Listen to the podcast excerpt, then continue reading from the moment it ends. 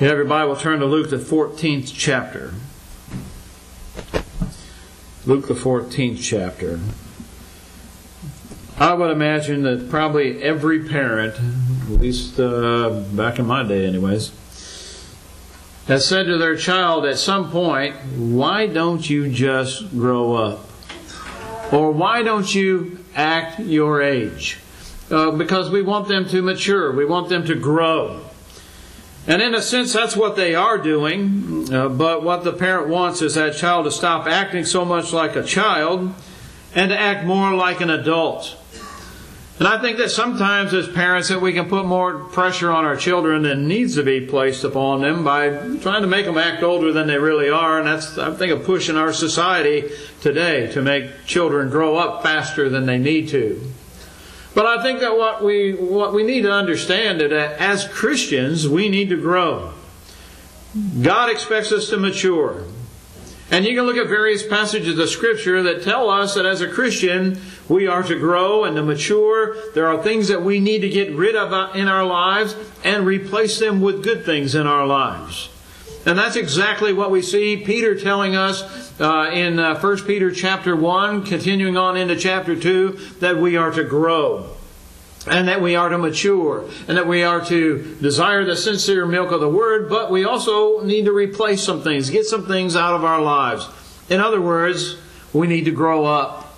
And that's the point I wanted to make this morning. And as we look at Luke chapter 14, we find a parable there of the feast.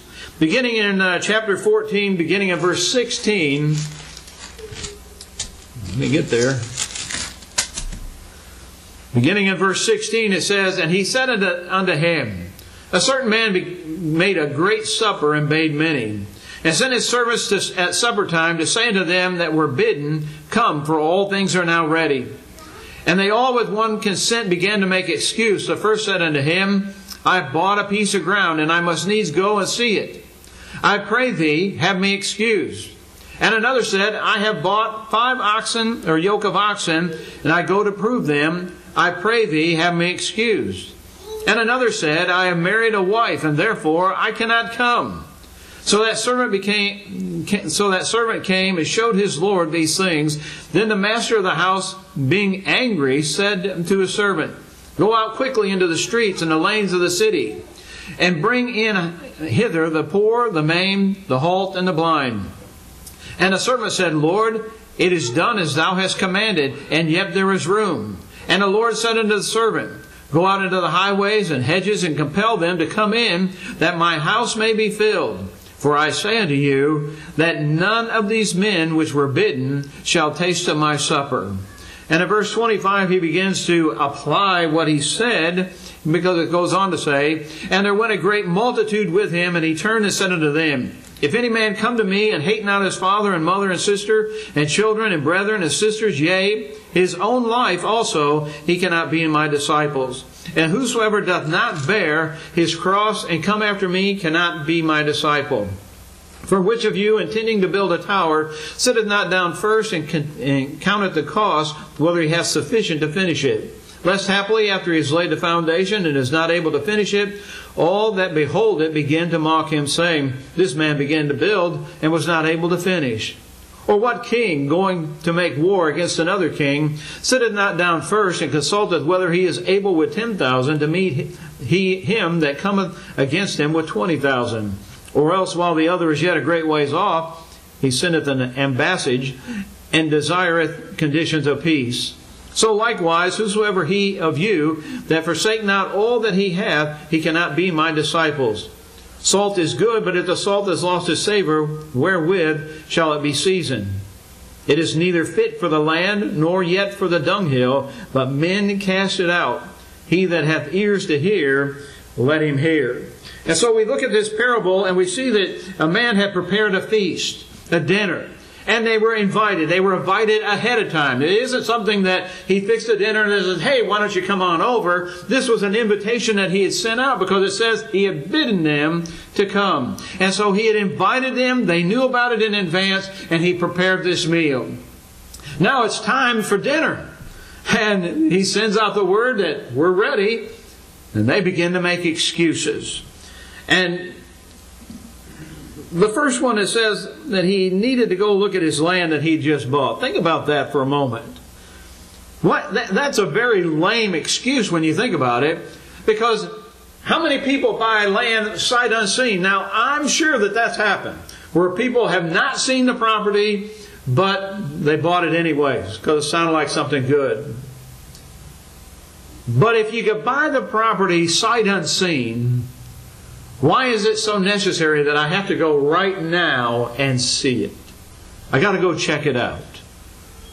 All he's making is an excuse. And I want us to understand that sometimes, instead of just being honest and saying we don't want to do something, we make excuses. And this individual obviously did not want to go to the dinner.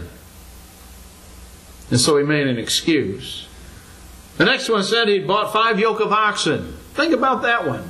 How many of us buy a car that we've never test drove or checked out in any way? He bought five yoke of oxen, oxen and he needed to go improve them. Make sure that they were capable of, of, of doing what he bought them to do. Another lame excuse. And then the man who said, I have a wife, I just, you know, I'm, I, I just got married. Now that one sounds like a legitimate one, doesn't it? Who wants to make their wife upset? But the question is, could he not have taken her to the dinner also? Why couldn't he take her with him? There's no inquiry of any of that. And so you can see when Jesus says they began to make excuse that that is exactly what they were doing. Instead of admitting we don't want to go, they began to make excuse. There are many people today that accept the Lord's invitation to become a Christian but they're unwilling to follow through on that commitment. You see, when we obey the gospel, when we become a Christian, we're making a commitment for the rest of our lives. It's like marriage is supposed to be. Marriage is supposed to be when you say I do, it's till death do you part. And so when we obey the gospel, we're not, we're, we're not finished with the work here on this earth until we come to the end of our life. But yet we make excuses and allow other things to get in our way.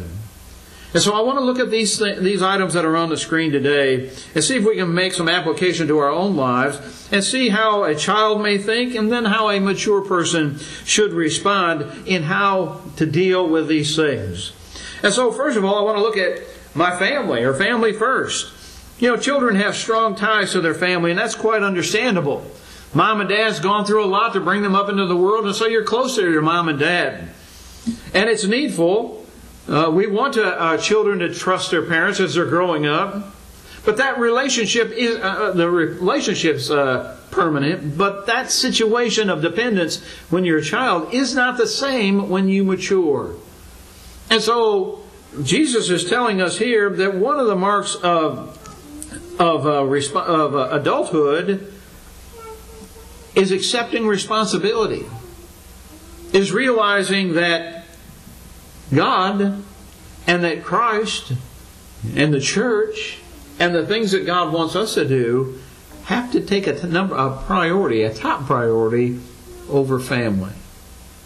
We know in Genesis chapter 2, in verse 24 beginning, it says, Therefore shall a man leave his father and his mother and shall cleave unto his wife, and they shall be one flesh.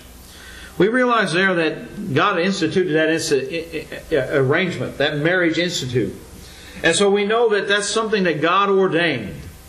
But we also realize that Peter that Jesus is telling here telling us here in Luke chapter 14 that I have to love God more than my wife or a husband or a child or a grandparent or an uncle or an aunt. God has to be first. And how many of us as Christians are making that commitment today? That no matter what a spouse or family member may say or do to try to get us to avoid God or stay away from God, how many of us are still willing to take that step and put God first in our lives? You see, it's easy to look at the immediate needs Often I've known people, and I, have known some people that when the wife got up to go to work or go to church, that the spouse that didn't go to church would make all kinds of offers. Would say, "Oh, we'll go out to breakfast, or we'll go wherever you've wanted to go. They'll, we'll do something fun." And there's the temptation to stay home and try to please your spouse, or do what you know you're supposed to be doing. And I commend those that are willing to do and do those things that they're supposed to do, where they put God first, because they know that that's an important part of their lives, that that's what God wants us to do. And so, just as a man who claimed that he was recently married, Jesus realized that was an excuse. Paul tells us in Philippians chapter 3, verses 3 through 11. Don't have all the verses up on the screen. But listen to what he says beginning at verse 3. For we are the circumcision which worship God in the Spirit and rejoice in Christ Jesus and have no confidence in the flesh. Though I might also have confidence in the flesh, if any other man thinketh that he hath, whereof he might trust in the flesh, I more. Circumcised the eighth day of the stock of Israel, of the tribe of Benjamin, a Hebrew of the Hebrews, as touching the law, a Pharisee. Concerning zeal, persecuting the church touching the righteousness which is in the law blameless. Now listen to all those things that he said was part of his life. But then listen to what he goes on to say. Verse 7. But what things were gained to me, those I counted loss for Christ. Yea, doubtless, and I count all things but loss for the excellency of the knowledge of Christ Jesus my Lord, for whom I have suffered the loss of all things, and do count them but dung, that I might win Christ. What's Paul saying? All those things that were important to me at one point, when I became a Christian, those things were gone. They were useless. They were nothing to me. Christ was his number one priority. The goal is what we need to understand. The goal, which is heaven, is more important than anything that this world can offer. Whether it be some, something that's offered from family or friends or just the world in general. We need to understand heaven is our goal. We've made a commitment to Christ. And then we can look not only at family, but me first. There's a lot of me first uh, mentality in, in, our world today. Children only think about what's what's in it for them. Now, what am I going to get out of this? How, you know, how's it going to help me? You know, going to grandma's house might be a fun job. You might like to do that. But I know growing up, if I, when I went to grandma's house, it was like hundreds of miles that we had to travel. And back in the days when we, we traveled, they didn't have all the interstates that we have today. And so it would take hour upon hour. It'd take 12, 14 hours to get to wherever you were going. Or at least to my grandmother's house. And there would be times that my dad would pull off because we'd leave after he got home from work. And he'd pull off on the side of the road and sleep. And because everybody else was asleep in the car. And then you would wake up because them semis going by shaking that car. You'd wake up. Well, when we start moving, then he'd start getting upset because we woke him up. because he was trying to get some rest so he could get on the road again. So it wasn't a lot of fun in that travel. But we also realized that we were going to Grandma's house. People want heaven. But they don't want to sit through a worship service. They want to, don't want to do what is necessary to get some get to heaven. They want to be with God, but they don't want the journey that it takes to get there. In Malachi chapter 1 verses 12 through 13, but ye have profaned it in that ye say the table of the Lord is polluted, and the fruit thereof, even his meat is contemptible. He said also, Behold, what a, a weariness it is. And ye have snuffed at it, saith the Lord of hosts, and ye brought, bought, and ye brought that which was torn and lame and the sick. Thus ye brought an offering which I should I accept of this of your hand, saith the Lord. In other words, they wanted the relationship with God, but they'd gotten tired. Is it possible that sometimes we get tired? And that we want to give up and we want to offer God just mediocre stuff as opposed to the best that we have to offer? How many of us look forward to worship to the point where we're prepared when it's there, when, it, when the time comes? How many of us put forth our best effort when we sing and when we pray and listen to the prayers? Do we put forth that effort to listen to those prayers and lift up our prayer uh, to God? Is our mind in the right place when we partake of the Lord's Supper? Or is it just something that we've gone through and we go through because we're weary of doing it? We've done it so often, it doesn't mean anything to us anymore. When we get back to God, we give back a little bit and forget about all the good things that He's done for us, where it just becomes a habit. I wonder what God, how God looks at us today. The adult view is to see the benefit of the journey, to see all the things that we go through in this life, all the responsibilities that we have, all the work that we're expected to do, all those things, and realize that that's part of the journey that gets us to our goal. And the adult views that as a benefit along the journey. Listen to what David said in Psalms chapter 122 and verse 1. I was glad when they said unto me, Let us go into the house of the Lord. How many people today, Christians, even members of this congregation, have the attitude of David? That when their service is, is announced, that they look forward to being there. We know we're going to worship on Sunday morning, we're happy about it. How many are going to be happy when we come back and have one service on Sunday morning? And I don't mean happy because it's been an inconvenience because we've had to split up. But when we come back to one service, how many people are going to be excited about that and happy about that and rejoice about that? Or how many is going to look at it as something to dread? Same is true on Sunday evening. Come back. How many want to come back and worship? Are we glad? Have we learned anything from all of this experience? Maybe it, it, the thing we should have learned is to appreciate what we have. Because we can lose it. In Psalm chapter 84, verse 10, For a day in thy courts is better than a thousand. I had rather be in a be a doorkeeper in the house of my God than to dwell in the tents of wicked wickedness. Think about it. He'd rather be a doorkeeper. This is a, a, a psalm of the sons of Korah. They would rather be a doorkeeper in the house of God than to dwell in the tents of the wicked. There's a lot of wickedness out there in the world today. And they can make that wickedness look good, but God defines it as wicked, and therefore that's what it is. And so there's many things out there that pull at us and try to get us to be involved with that we know we should not be. But how many look forward to worship? Being able to come and lift their voice up to God. Often we want results, but we don't want to put forth the effort. We don't want the education. James chapter 1, verses 2 through 5.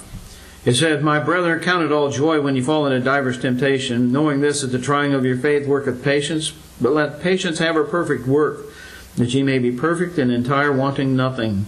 If any of you lack wisdom, let him ask of God, that giveth to all men liberally and upbraideth not, and it shall be given to him. Brother, we want patience and we want long suffering and we want love and we want joy and we want all of those things. And we talk about all of those things, but guess what? Sometimes the process to develop those things in our lives is difficult. You want patience? You're going to go through a, lot, a process to build those patience. You want to be long suffering? You're going to go through a process to learn long suffering. That's the way life is. That's the way God intended for it. He didn't plan this life here to be enjoyable and, and something that is, isn't going to be tough. Because if it was heaven here on this earth, why would we want to look for a goal of heaven? Matthew chapter 25. You see there a picture of the judgment scene that Jesus gives. Matthew chapter 25 and verse 31 beginning it says the son of man shall come in his glory and all the holy angels with him. Then shall he sit upon the throne of his glory. And before him shall be gathered all nations and he shall separate them one from another as a shepherd divideth his sheep from the goats. And he shall set the sheep on the right hand and the goats on the left. Then shall the king say unto them on the right hand come ye blessed of my father inherit the kingdom prepared for you from the foundations of the world for I was hungered, and ye gave me meat. I was thirsty, and ye gave me drink. I was a stranger, and ye took me in. Naked, and ye clothed me. I was sick, and, I, and ye visited me. And I was in prison, and ye came unto me. There we see a picture of the judgment seat, and I hope you noticed it as we read that. It was the individuals that did something, those that were involved, those that were working, those that were living up to their responsibility, not those that shirt, uh, you know, put off their responsibility, gave it to somebody else, not those that shirked their responsibility, but those who did what they were supposed to do. And notice it doesn't say the Lord said, well, they didn't have a program to do that. You know, many times we see an opportunity to do something, but yet we want to put it off because, well, no one else is doing it. That does not change my responsibility. This was individuals, separated like a goat from a sheep individuals. And those individuals were doing what they were supposed to do. The basis of judgment is not what we have done for not what we've done. Let me get this right. The basis of judgment is what we have done for others, not what we've done for ourselves. Don't be selfish. Don't put yourself before what God wants us to do. Take the time to help those that are in need. We all see opportunities. You may have opportunities that I don't. I may have opportunities that you don't. So we need to seize those opportunities. We'll have a little more to say in a moment about that. But follow the example of Christ. When Philippians chapter 2 verses 11 through or 3 through 11 it says let nothing be done through strife or vainglory, but in lowliness of mind, let each esteem the other better than themselves. Look not every man on his own things, but every man on the things of others. Let this mind be in you, which was also in Christ Jesus, who being in the form of God thought it not robbery to be equal with God, but made himself of no reputation, and took upon him the form of a servant, and was made in the likeness of men, and being found in fashion as a man, he humbled himself, and became obedient unto death, even the death of the cross. Wherefore God hath, hath also hath highly exalted him and given him a name which is above every name, that at the name of Jesus every knee shall bow, of things in heaven and things in earth and things under the earth, and that every tongue should confess that Jesus Christ is Lord to the glory of God the Father. Look what Jesus did. He could have stayed in heaven. But yet he came to this earth and he died a cruel and agonizing death on a cross. Why did he do that? Because he humbled himself to go about doing his Father's will. Brethren, we need to humble ourselves and be willing and do the things that God wants us to do in this life. We've made a commitment to our Lord. Don't think that you're so important that you can put yourself before God. Jesus said that we're to take up our cross and follow Him. That's not an easy task. The goal was far more important for Jesus and greater than the misery that he was receiving because of what he did. Think about it. What he did and what he accomplished. An adult will do without so that others can do with. How many parents have given up something so that someone else in their family could have something? We know it happens. It happens all the time.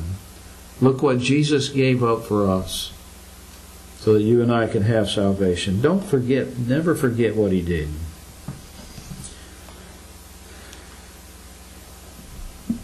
Another excuse is someone else's responsibility. Children like to play,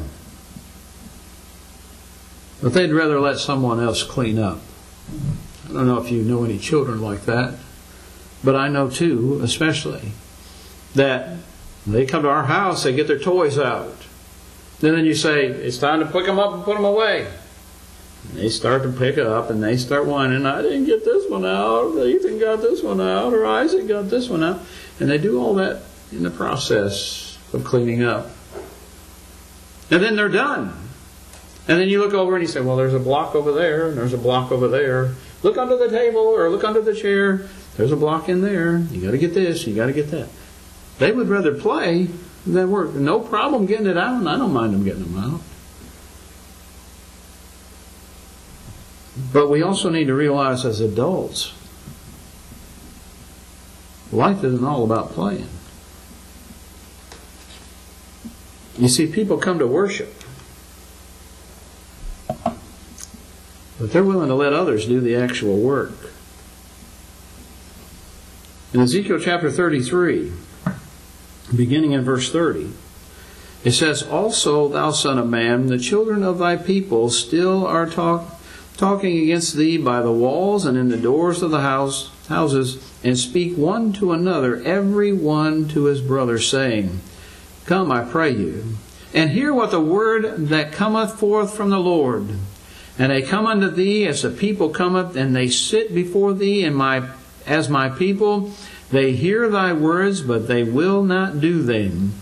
For with their mouth they show much love, but their heart goeth after their covetousness. What's Ezekiel describing? People that have a good front.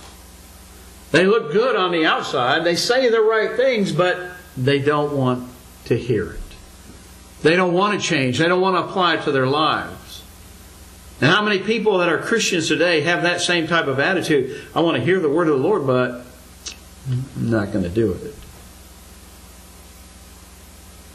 And how many come and they hear something that they see that they need to change in their life, and yeah, they have the good intentions of doing so, but then they go out the door and those good intentions go away. You see, brethren, when we grow up, we take responsibilities very seriously. And we take advantage of the opportunities that are placed before us. In Galatians chapter 6 and verse 10, Paul says, As we have therefore opportunities, let us do good unto all men, especially unto them who are of the household of faith. That's a challenging passage of Scripture because that would apply to all of us that when we have an opportunity, not just a preacher, not just elders, not just deacons, not just uh, Sunday school teachers, but when we have an opportunity, when you, when I, when all of us have an opportunity to do good, that we are to do it, especially to the household of faith, our brothers and sisters in Christ. And when we're about doing it, when we're doing those things, we need to work hard while we're doing them. As the wise man said, Whatsoever thy hand findeth to do, do it with all thy might. For there is no work, no device, no knowledge, nor wisdom in the grave whither thou goest. You have that opportunity. Don't wait for somebody else to do it. Seize that opportunity to your, yourself. You see someone that needs help, you seize that opportunity and do it with all your might. Do the best that you can. And we also need to understand that our response or our salvation is our own responsibility.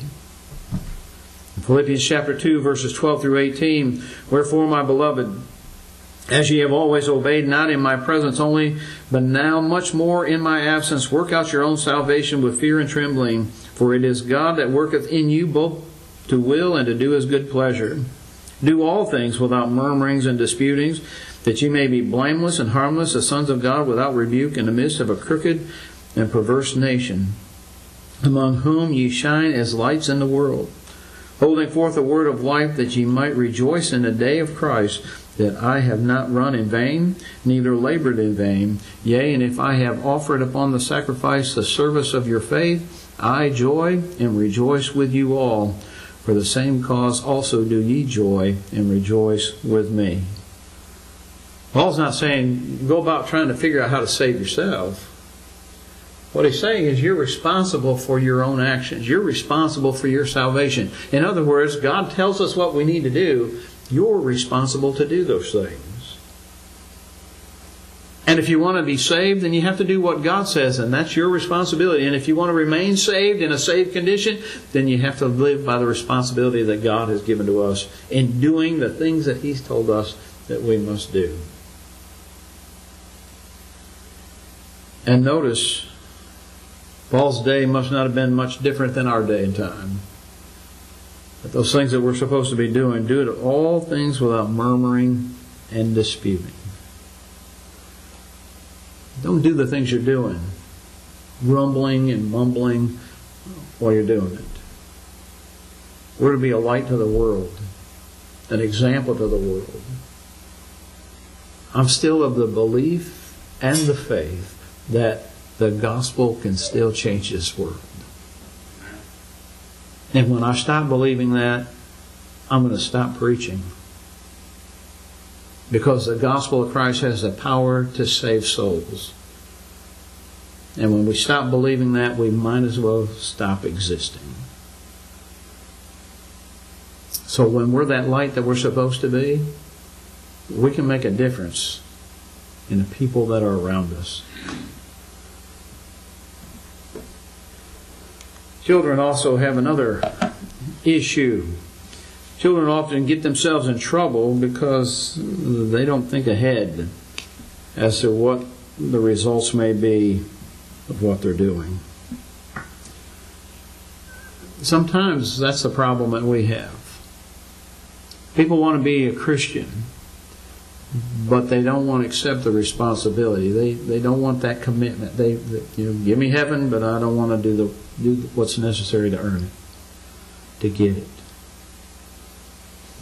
You see, the Bible tells us that we need to redeem the time. Colossians chapter 4, verse 5. Walk in wisdom toward them that are without redeeming the time. Why is it important that we redeem the time? Because our time on this earth is very limited. Jesus said in John chapter 9 and verse 4, I work the works of him that sent me while it is day, the night cometh when no man can work.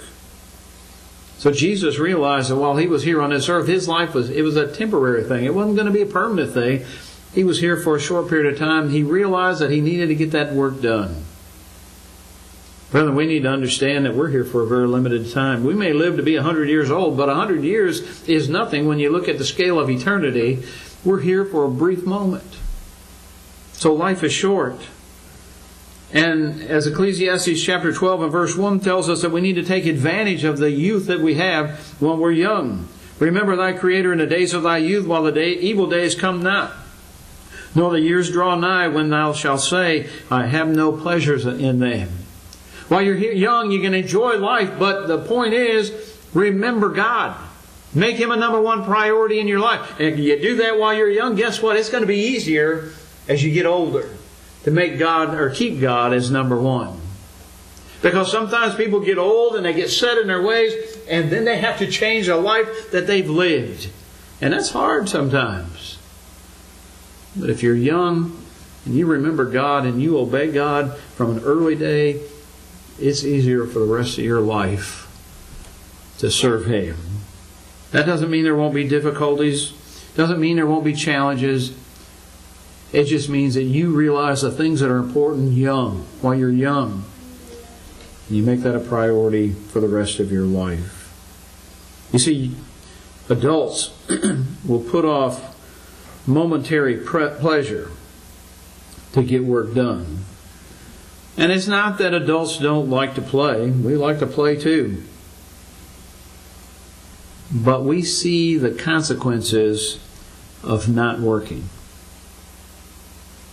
Last year I put a roof on the house, had some friends that helped with that. That's work. That's a lot of work. It's hot, sweaty, 80 pound bundles of shingles, no fun to carry. I'll let other people do that for me. Right, Josh? but think about that. What was the benefits of that hard work, that labor? I have a roof that doesn't leak. Before I had a roof that leaked. And so you work because you know that the result is something that's favorable, so you put off playing to get the job done. We need to realize that our joy, our pleasure, our fun comes at the end when we have heaven as our home. And that this life is not going to be easy. But to help prepare for that, we study God's Word. And that's what 2 Timothy chapter 3 or 2 and verse 15 tells us to study to show ourselves approved unto God, a workman that needeth not to be ashamed, rightly dividing the word of truth. We study God's Word. Why? It helps us to prepare, to know that this life is what it is. We study God's Word to know what the future life is that we plan to have when we die. And we study God's Word to know what we need to do in this life to be ready for that day. How would we know that there's a judgment day if God's Word did not tell us that? And so we understand that and we know that there's a day of reckoning coming and we want to be prepared for it. So we study God's Word to help us to be prepared. We study God's Word so that we know what we need to do to be saved. We study God's Word so we can help someone else to see what they need to do to be saved. And we study God's Word to see what the judgment is going to be about and how we need to live our lives here on this earth. We need teachers today, adults that will teach others the Word of God. In Hebrews chapter 5 and verse 12 through 14, it says, For when for the time ye ought to be teachers, ye have need that one teach you again the first principles of the oracles of God, and are become such as have need of milk and not of strong meat. For every one that useth milk is not skillful in the word of righteousness, for he is a babe. But strong meat belong, belongeth to them that are full age, even those who by reason of use have their uh, senses exercised to discern both good and evil. Another passage of Scripture that shows us as Christians we're to grow. We're a newborn babe in Christ, and then we are to mature. We are to continue to develop and to be able to teach someone else. We may not be able to stand up here in front of people and, and proclaim God's Word. But certainly when you're in a one-on-one and you have an opportunity to tell someone about what the Bible says or how they're supposed to live and what's wrong with sin, we should be able to do things like that. Ezra said in Ezra chapter 7 and verse 10, it said of Ezra, For Ezra prepared his heart to seek the law of the Lord and to do it and to teach in Israel statutes and judgment. How did he prepare himself? With the Word of God. Brethren, we need to be teachers. We need to grow to the point where we can tell someone else what they need to do in order to have heaven as their home. And last, we need to know our goals. And when we know our goal, that will limit our choices. Children are easily distracted. They can easily lose themselves following one interest, one interesting thing after another. You walk down a trail with a child, and before you know it, they're looking at a bug over here, or a stick over here, or a tree over there, or some other critter that they've seen somewhere else.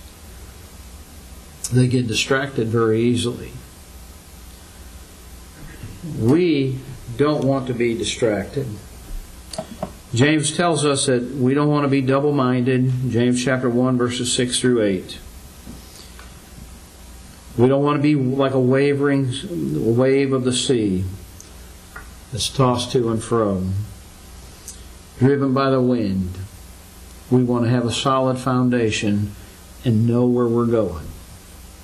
We need to be determined. As Ephesians chapter 4, verses 14 through 15 tells us that we want, don't want to be no, be no more children, tossed to and fro and carried about with every wind of doctrine by the sleight of men and cunning craftiness whereby they lie in wait to deceive, but speaking the truth in love may grow up into him in all things which is the head, even Christ.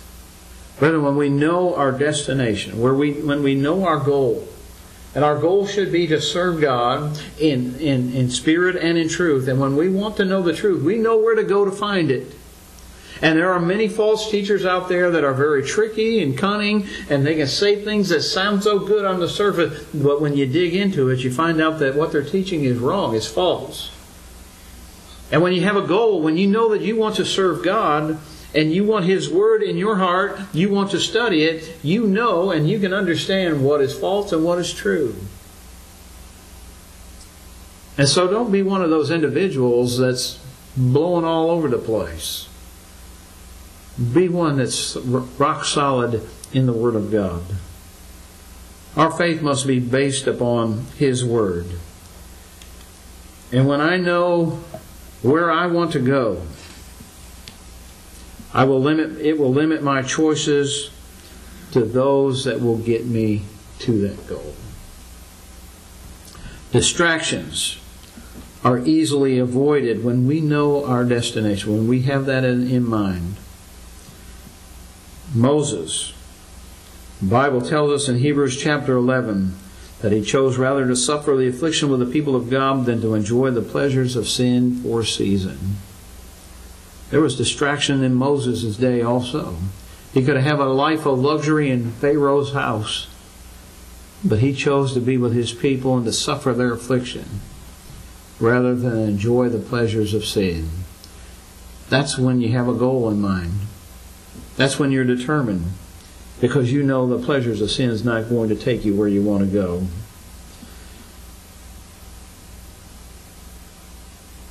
Hebrews chapter 12 verses 1 through 3 says this Wherefore, seeing we also are compassed about with so great a cloud of witness, let us lay aside every weight and a sin which does so easily beset us, and let us run with patience the race that is set before us, looking unto Jesus, the author and finisher of our faith, who for the joy that was set before him endured the cross, despising the shame, and is set down at the right hand of the hand of the throne of God.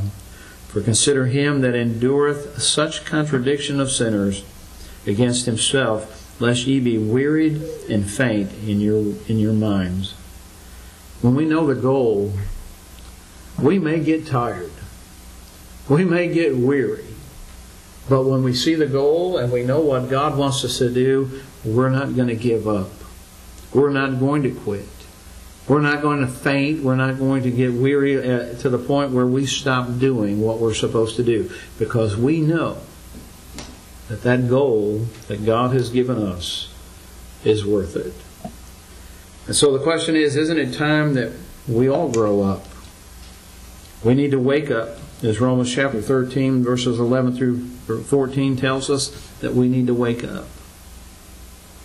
We need to realize that today is the acceptable time as we can see in 2 Corinthians chapter 6 verses 1 through 2 that today is the day of salvation. And as the song we sing tomorrow may be too late, we need to understand that we need to make changes today in our lives if they're needed. Don't wait till it's too late. Don't make excuses for yourself. In Hebrews chapter 4 verses 11 through or 7 through 11 it says again, he limited a certain day, saying in David, Today, along so, after so long a time, as it is said, Today, if ye will hear, my, hear his voice, harden not your heart. For if Jesus had given them rest, then would he not have afterwards have spoken of another day. There remaineth therefore a rest to the people of God, for he that is that is entered into his rest, he also has ceased from his own works as God did from him. Let us labor, therefore, to enter into that rest, lest any man fall after the same example of unbelief. What are you doing to enter that labor of rest? What are you doing to have heaven as your home? Jesus tells us what we need to do. He made it very simple when he said, He that believeth and is baptized shall be saved. What do we have to believe? The gospel. The gospel is the fact that Jesus died for our sins, was buried, and rose victorious over the grave on the third day. Do you believe that? Do you believe that Jesus is the Messiah? If you do and you're not a Christian, you can change uh, your destiny today by being obedient to his will and being buried with our Lord in baptism. Maybe you are a Christian. Maybe you've gotten tired of living that faithful life. Maybe on the outside you look good, but on the inside you realize you're not what you're supposed to be. I want to encourage you to make changes in your life. Realize that commitment that you made when you obeyed the gospel. God's promised us a home in heaven. We need to be faithful. And if it's time for you to change your life, then do so. And if you need God's help, He'll help you. If you need our help, we're here to help you. You have that opportunity to come and have a seat up here on the front row while we stand and sing.